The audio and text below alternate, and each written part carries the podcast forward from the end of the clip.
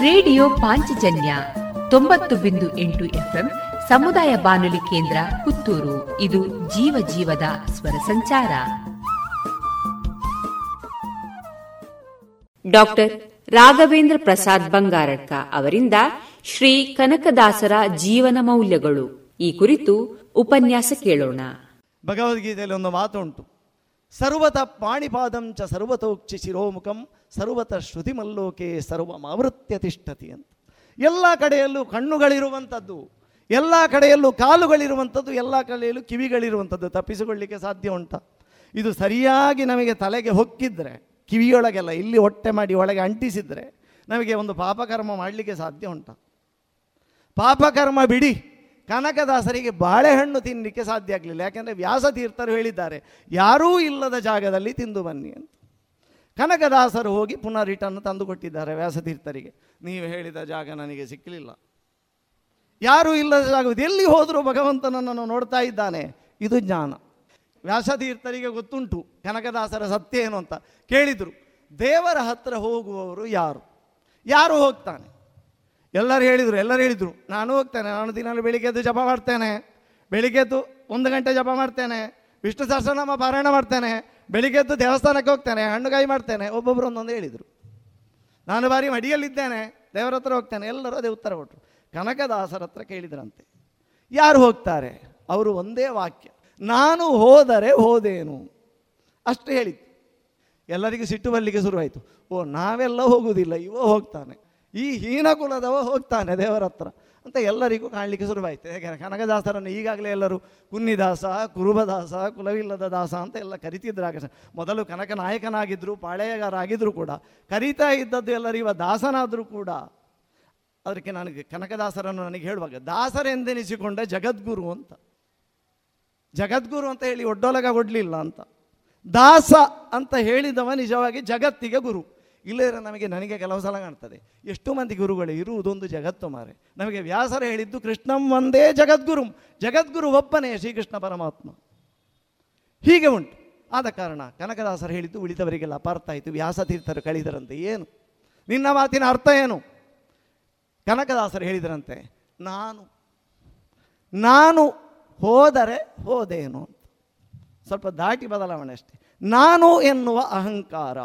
ಅಧ್ಯಾತ್ಮದ ಧರ್ಮದ, ತಾತ್ವಿಕತೆಯ, ದಾರ್ಶನಿಕತೆಯ ಉದ್ದ, ದಾರ್ಶನಿಕ ಉದ್ದಾರ ದಾರ್ಶನಿಕ ಎಲ್ಲದರ ಕೀಲಿಕೈ ಏನು ಅಂತ ಹೇಳಿದರೆ ಅಹಂಕಾರವನ್ನು ಕಳಕೊಳ್ಳುವುದು ಎಲ್ಲ ಸಂತರನ್ನು ತೆಗೆದು ನೋಡಿ, ಎಲ್ಲ ಭಕ್ತರನ್ನು ತೆಗೆದು ನೋಡಿ, ನಾನು ಅಂತ ಬಂತ ದೇವರ ಅವನಿಂದ ಮಾರು ದೂರ ಹೋಗಿ ಆಯಿತು. ಅದಕ್ಕೆ ಕನಕದಾಸರು ಹೇಳಿದರು, ನಾನು ಎನ್ನುವ ಅಹಂಕಾರ ಹೋದರೆ, ನೀನು ಅಂತ ಬಂದರೆ, ಶರಣಾಗತಿ ಭಾವ ಬಂದರೆ ದೇವರ ಹತ್ರ. ಇಲ್ಲದಿದ್ದರೆ ದೇವರಿಂದ ಬಹುದೂರ. ನಮ್ಮ ನಮ್ಮ ಮನಸ್ಸನ್ನು ಏನಾಯಿತು? ಹೌದಪ್ಪ, ಇಷ್ಟು ವರ್ಷ ಧ್ಯಾನ ಮಾಡಿದಿ. ಮನಸ್ಸಿನಲ್ಲಿ ಏನು ಬದಲೇ? ನೀನು ಅದೇ ಮೊದಲಿನ ಜಗಳ ಗಂಟ ಆಗಿದ್ದರೆ ನೀನು ಧ್ಯಾನ ಮಾಡಿದ್ದೆ ಅಂತದ್ದು ಇಷ್ಟು ವರ್ಷ. ಅದಕ್ಕೆ ಕನಕದಾಸರು ಹೇಳುವುದು ಏನು ಅಂತ ಕೇಳಿದರೆ ನನ್ನವ್ವ ಕಲ್ಲ ಬಿಡೆ, ಈ ಧೋತರವ ಚೆನ್ನಾಗಿ ಒಗೆಯಬೇಕು ಅಂತ.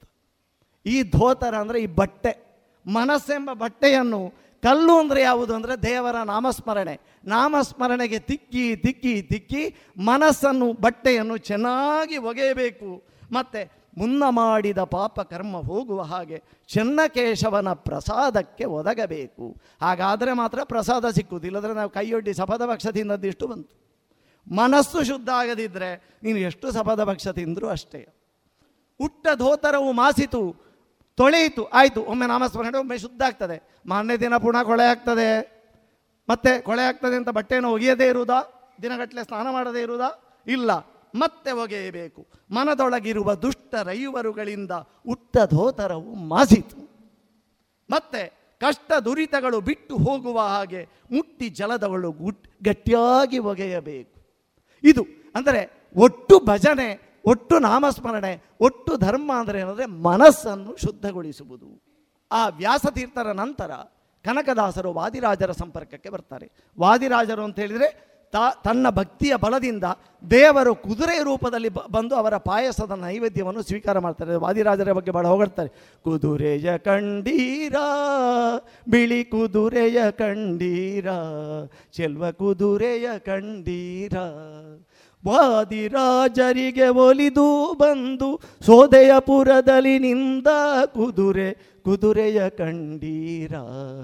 ರಂಗನಾಥ ಹಯವದನನ ಕುದುರೆ, ಪುಂಡರೀಕನಿಗೆ ಒಲಿದ ಕುದುರೆ.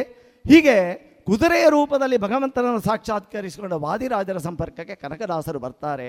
ವಾದಿರಾಜರು ಕುಕ್ಕೆ ಸುಬ್ರಹ್ಮಣ್ಯ ಮಠ ಮತ್ತು ಬೋಳಿಯಾರು ಮಠ ಅಂತ ಅಲ್ಲಿಗೆ ಬರ್ತಾರೆ ಅವರ ಕಾಲದಲ್ಲಿ. ಆಗ ಕುಡುಮ ಕ್ಷೇತ್ರದ ದೇವರಾಯ ಹೆಗಡೆ ಅವರಿಗೆ ಇವರನ್ನು ಆಹ್ವಾನ ಮಾಡ್ತಾರೆ, ಈ ವಾದಿರಾಜರನ್ನು.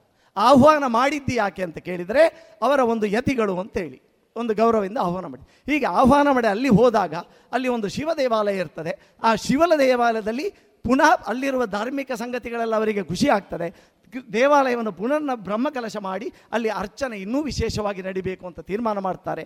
ಕನಕದಾಸರಿಗೆ ವಿಶೇಷ ಆಹ್ವಾನವನ್ನು ಕಳಿಸ್ತಾರೆ ವಾದಿರಾಜರು. ಆ ಕ್ಷೇತ್ರ, ಆ ದಿನ, ವಿಶೇಷ ಅರ್ಚನೆಯ ದಿನ ಶಿವನಿಗೆ ಕನಕದಾಸರು ಬಂದು ಧ್ಯಾನಾಸಕ್ತರಾಗಿ ಅಲ್ಲಿ ಕೂತು ಶಿವನನ್ನು ಹೊಗಳುತ್ತಾರೆ ಶಿವ ಶಿವ ಎನ್ನಿರೋ, ಮೂಜಗದವರೆಲ್ಲ ಶಿವ ಶಿವ ಎನ್ನಿರೋ. ಅಲ್ಲಿ ಆಗ್ತದೆ ಪುನರ್ ಪ್ರತಿಷ್ಠೆ ಆಗ್ತದೆ. ಆ ಕ್ಷೇತ್ರವೇ ಇಂದಿನ ಧರ್ಮಸ್ಥಳ.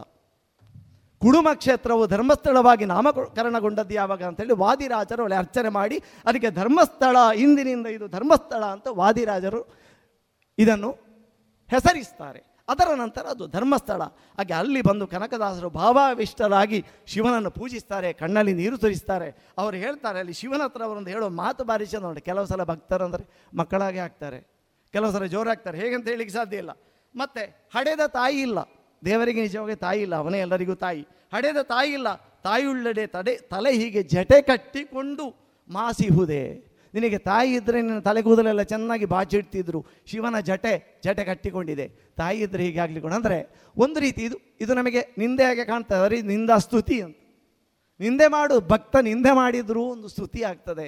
ಅದು ಭಕ್ತನ ಭಾವಸ್ಥಿತಿಯಲ್ಲಿ ಹೀಗೆ ಅಲ್ಲಿ ಹೇಳಿ, ಅಲ್ಲಿನ ನಂತರ ಕನಕದಾಸರು ನಿರ್ಗಮಿಸ್ತಾರೆ. ಮತ್ತೆ ವಾದಿರಾಜರು ಶ್ರೀಕೃಷ್ಣನ ಬಾಲಲೀಲೆಗಳನ್ನು ಹೇಳ್ತಾ ಇದ್ದಾಗ ಇವರಿಗೆ ಶ್ರೀಕೃಷ್ಣನೇ ಪ್ರತ್ಯಕ್ಷ ತೊಡೆಯ ಮೇಲೆ ಬಂದು ಕೂತ ಅನುಭವ ಆಗ್ತದೆ ಕನಕದಾಸರಿಗೆ. ಆಗ ಆ ತೊಡೆಯ ಮೇಲೆ ಬಂದು ಕೂತ ಶ್ರೀಕೃಷ್ಣ ಸ್ವಲ್ಪ ಹೊತ್ತಿನಲ್ಲಿ ಮಾಯವಾಗ್ತಾನಂತೆ ಕೈಗೆ ಸಿಕ್ಕದ ಹಾಗೆ. ಬಾಲಕೃಷ್ಣ ಬಂದು ತೊಡೆಯ ಮೇಲೆ ಕೂತ ಅನುಭವ ಅಂದರೆ ಧ್ಯಾನದ ಸ್ಥಿತಿಯಲ್ಲಿ ಅವರು ಕುಂಡಲಿನಿ ಜಾಗೃತಿಯಾಗಿ ಲಕ್ಷ್ಮೀ ನರಸಿಂಹನನ್ನು ಶ್ರೀಕೃಷ್ಣ ಎಲ್ಲ ಕಂಡಿದ್ದಾರೆ ಒಳಗಿಂದ. ಸರ್, ಹರಿಭಕ್ತಿ ಸಾರದ ಒಂದು ಸಾಲು ಅದ್ಭುತವಾಗಿದೆ. ಹಸಿವರಿತು ತಾಯಿ ತನ್ನ ಶಿಶುವಿಗೆ ಹೊಸೆದು ಪಾಲ್ಗೊಡುವಂತೆ ನೀ ಪೋಷಿಸದೆ ಬೇರಿನ್ನಾರು ಪೋಷಕರಾಗಿ ಸಲಹುವರೋ.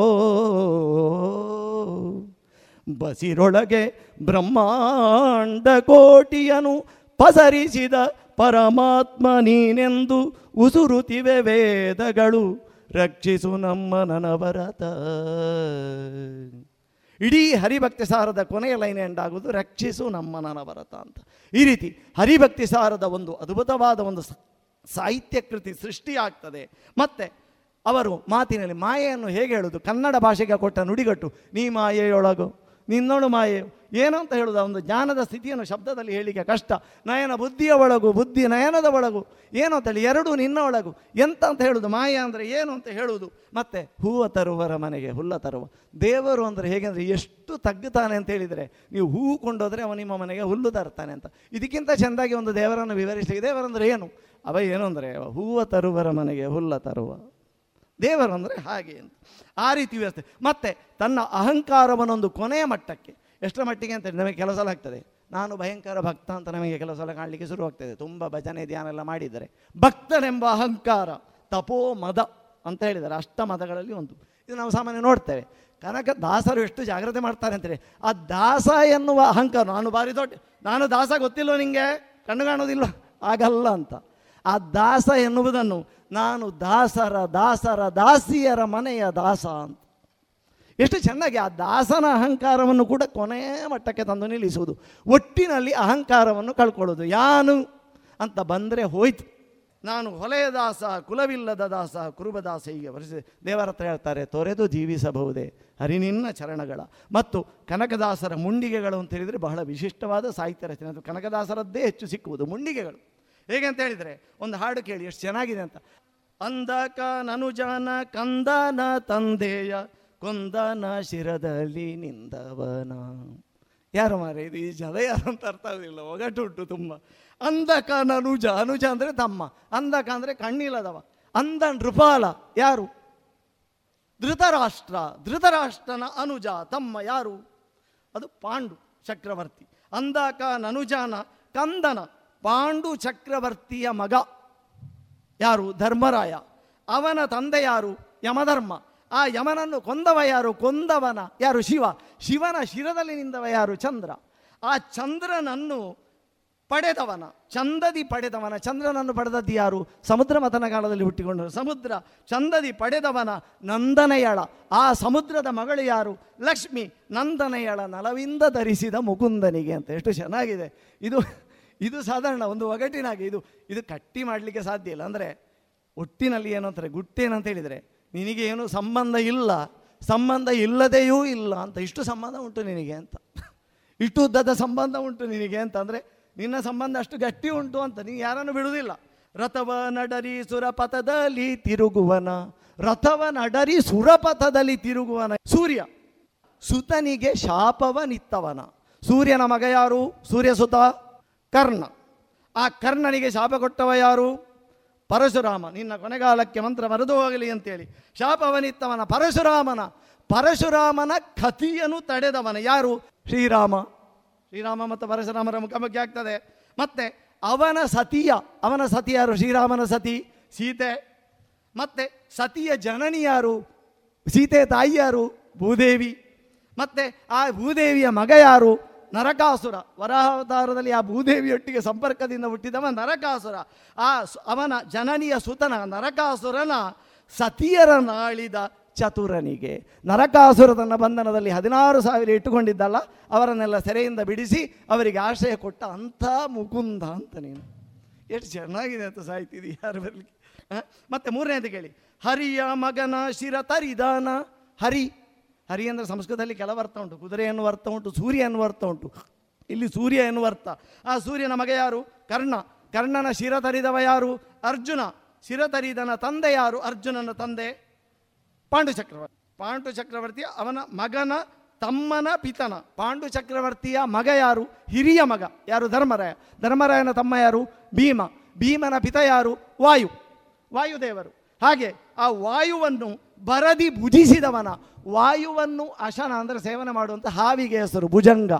ಹಾವು ಅಂತಹ ಹಾವಿನ ಬರದಿ ಭುಜಿಸಿದವನ ಶಿರದಲ್ಲಿ ನಟಿಸಿದ. ಕಾಳಿಂಗ ಮರ್ತನ ಆ ಹಾವಿನ ತಲೆಯ ಮೇಲೆ ಕುಣಿದಾಟ ಮಾಡಿದಲ್ಲ ಶ್ರೀಕೃಷ್ಣ, ಅವನನ್ನು ಅಂತಹ ನಟಿಸಿದ ವರ ಕಾಗಿ ನೆಲೆಯಾದಿ ಕೇಶವಾಗಿ.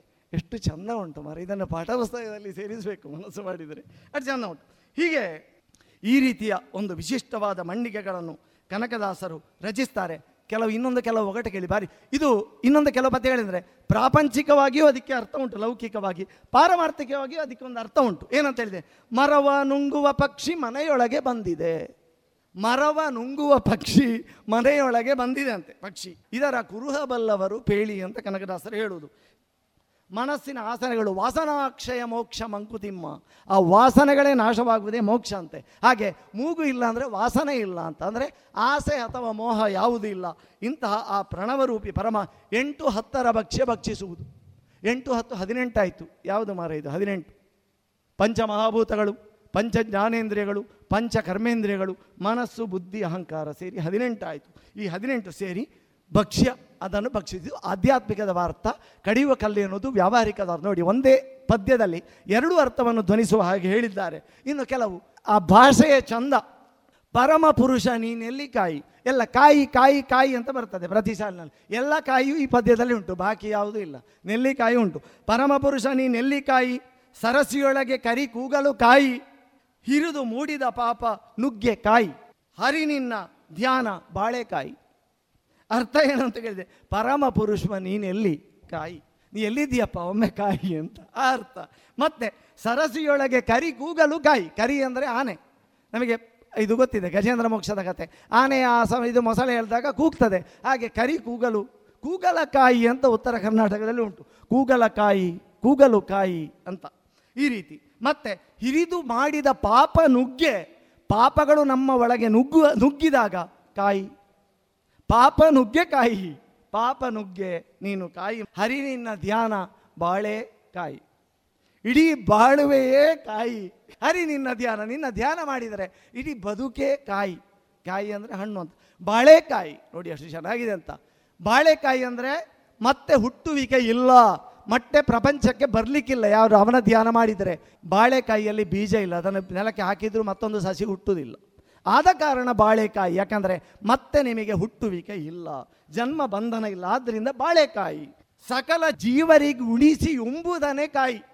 ಸಕಲ ಜೀವರಿಗೆ ಉಣಿಸಿ, ನೀನೇ ಎಲ್ಲ ಜೀವರಿಗೆ ಉಣಿಸುವವನು, ಮತ್ತೆ ಅವರಿಗೆ ಉಂಬದನೆ ಅಂದರೆ ಕರ್ಮಫಲ. ಕರ್ಮ ಮಾಡಿ ಅದರ ಫಲ ಉಂಬದನೆ, ಕರ್ಮಫಲ ನಮ್ಮ ಜೀವನದಲ್ಲಿ ಸ್ಥಾಯಿಸಿಕೊಳ್ಳಿಕ್ಕೆ ಸಾಧ್ಯ ಇಲ್ಲ. ನಾವು ಮಾಡಿದ್ದುಂಟಲ್ಲ. ಪೂರ್ವಜನ್ಮದಿ ನಾನು ಮಾಡಿದ ಕರ್ಮದಿ ಮುರುಬಿ ಹೇಳು ಕನಕದಾಸರು ಹೇಳಿದ್ದಾರೆ, ನಾನು ಮಾಡಿದ ಕರ್ಮದಿಂದ ಹುಟ್ಟಿ ಬಂದೆ ಅಂತ. ಈ ರೀತಿ ನಮ್ಮ ಹಿಂದೂ ಧರ್ಮಶಾಸ್ತ್ರದಲ್ಲಿ ಅದನ್ನು ಹೇಳ್ತಾರೆ. ಹಾಗೆ ಉಂಬದನೇ ಕಾಯಿ ಬದನೆಕಾಯಿ ಬಂತು. ಮತ್ತೆ ಅರಿಷಡ್ವರ್ಗಗಳ ಒದಗಲಿಕೆ ಇಲಿಕಾಯಿ, ಒದಗಿಲಿಕಾಯಿ, ಇಲಿಕಾಯಿ ಅಂತ ಉಂಟು ಉತ್ತರ ಕರ್ನಾಟಕದಲ್ಲಿ. ಆ ಇಲಿಕಾಯಿ ಅರಿಷಡ್ವರ್ಗ ಬಂದಾಗ ಮನಸ್ಸಿನಲ್ಲಿ ಅರಿಷಡ್ವರ್ಗಗಳು ಬ, ಆವರಿಸಿದಾಗ ಆಗ ಕಾಯಿ. ಕುರುರ ವ್ಯಾಧಿಗಳೆಲ್ಲ ಹೀರೆ ಕಾಯಿ. ನನಗೆ ಬಂದ ಎಲ್ಲ ಕಾಯಿಲೆಗಳನ್ನು ಹೀರಿಕೋ. ಹೀರೆ ಕಾಯಿ, ಘೋರ ದುಷ್ಕೃತಗಳು ಸೋರೆ ಕಾಯಿ ಸೋರೆಕಾಯಿ ಘೋರ ದುಷ್ಕೃತಗಳು, ಕೆಟ್ಟ ಕರ್ಮಗಳು ಸೋರಿ ಹೋಗುವಾಗೆ ಕಾಯಿ ಮಾರಾಯ ಸೋರೆಕಾಯಿ ಭಾರತ ಕತೆ ಕರ್ಣ ತುಪ್ಪಿರೆ ಕಾಯಿ. ತುಪ್ಪಿರೆ ಅಂದರೆ ತುಪ್ಪುವುದು, ಜಿನುಗುವುದು. ನಾವು ಹೇಳೋದು ತು ಅಂತ ತುಪ್ಪುವುದು ಅಂತ ಹಾಗಲ್ಲ. ತುಪ್ಪುವುದು ಅಂದರೆ ಜಿನುಗುವುದು. ಮಹಾಭಾರತದ ಕತೆ ಕಿವಿಯಲ್ಲಿ ಜಿನುಗಿದರೆ ಕಾಯಿ. ನನ್ನ ಕಿವಿಗೆ ಮಹಾಭಾರತದ ಕತೆ ಬೀಳಲಿ. ವಾರಿಜಾಕ್ಷನೆ ಗತಿಯೆಂದಿಪ್ಪೆ ಕಾಯಿ ಇಪ್ಪೆಕಾಯಿ ಅಂತ ಉಂಟು. ಇಪ್ಪೆಕಾಯಿ ವಾರಿಜಾಕ್ಷನೆ ಗತಿ ಮುರಹರ ನಿನ್ನವರು ಅವರೇ ಕಾಯಿ. ಅವರೇ ಕಾಯಿ. ನಿನ್ನವರು ಅವರೇ. ಯಾರು ವಾರಿಜಾಕ್ಷನೆ ಗತಿ ಅಂತ ಹೇಳಿದರೆ ಅವರೇ ನಿನ್ನವರು. ಕಾಯಿ. ಗುರುತರ ಜ್ಞಾನ ಉಣಿಸಿ ಕಾಯಿ. ಉಣಿಸಿ. ಜ್ಞಾನವನ್ನು ನಮಗೆ ಉಣಿಸಿ ಕಾಯಿ ಅಂತ. ಈ ರೀತಿ ಹೇಳ್ತಾರೆ. ವರ ಭಕ್ತವತ್ಸಲನೆಂಬ ಹೆಸರ ಕಾಯಿ. ಸಿರಿ ಆದಿಕೇಶವ, ನಿನ್ನ ನಾಮಂ ಎಣಿಸಿ, ಮೆಣಸಿ ಕಾಯಿ. ನಾಮಂ ಎಣಿಸಿ ಕಾಯಿ ನಿನ್ನ ನಾಮವನ್ನು ಎಣಿಸಿ, ನಿನ್ನ ನಾಮಸ್ಮರಣೆ ಬರುವ ಹಾಗೆ ಮಾಡು. ಅಂತ ಹೇಳ್ತಾರೆ. ಈ ರೀತಿ ಬೇರೆ ಬೇರೆ ರೀತಿಯಲ್ಲಿ ಕನಕದಾಸರು ತಮ್ಮ ಮುಂಡಿಗೆಗಳು, ತಮ್ಮ ಪದ್ಯಗಳನ್ನು ರಚಿಸ್ತಾರೆ. ಮನಸ್ಸನ್ನು ಸುಪ್ತ ಪ್ರಜ್ಞೆ ಜಾಗೃತವಾದ ಸ್ಥಿತಿಯಲ್ಲಿ ಬರುವ ಹಾಡುಗಳು. ಸುಪ್ತ ಪ್ರಜ್ಞೆ ಜಾಗೃತ ಆದರೆ ಆಗ ಎಲ್ಲ ಕಾಣ್ತದೆ. ಅವ್ಯಕ್ತ ಪ್ರಪಂಚ, ದೊಡ್ಡ ಸಮುದ್ರ, ಈಗ ಕಾಣುವುದು ಎಂಥದ್ದು ಅಲ್ಲ. ಇದಕ್ಕಿಂತ ಅತ್ಯಂತ ದೊಡ್ಡ ಸಮುದ್ರ ಅಂತ ಪ್ರಪಂಚ. ಆದರೆ ಕನಕದಾಸರು ವಿರಾಗದಲ್ಲಿ ಹೇಳಿದ್ದು. ರಾಗದಲ್ಲಿಯೂ ಮತ್ತು ವಿರಾಗದಲ್ಲಿಯೂ, ಅಂದರೆ ವಿರಕ್ತಿಯಲ್ಲಿಯೂ ಎಲ್ಲವನ್ನು ಒಳಗಿನ ಆ ಪ್ರಜ್ಞಾ ಕೇಂದ್ರದಲ್ಲಿ ನೆಲೆ, ಮನಸ್ಸನ್ನು ನೆಲೆ ನಿಲ್ಲಿಸಿ ಕಂಡ ಅವ್ಯಕ್ತ ಪ್ರಪಂಚದ ಸತ್ಯಗಳನ್ನು ಹೇಳುತ್ತಾ ಹೋದದ್ದು. ಈ ರೀತಿ ಬೇರೆ ಬೇರೆ ರೀತಿಯಲ್ಲಿ ಹೇಳ್ತಾರೆ.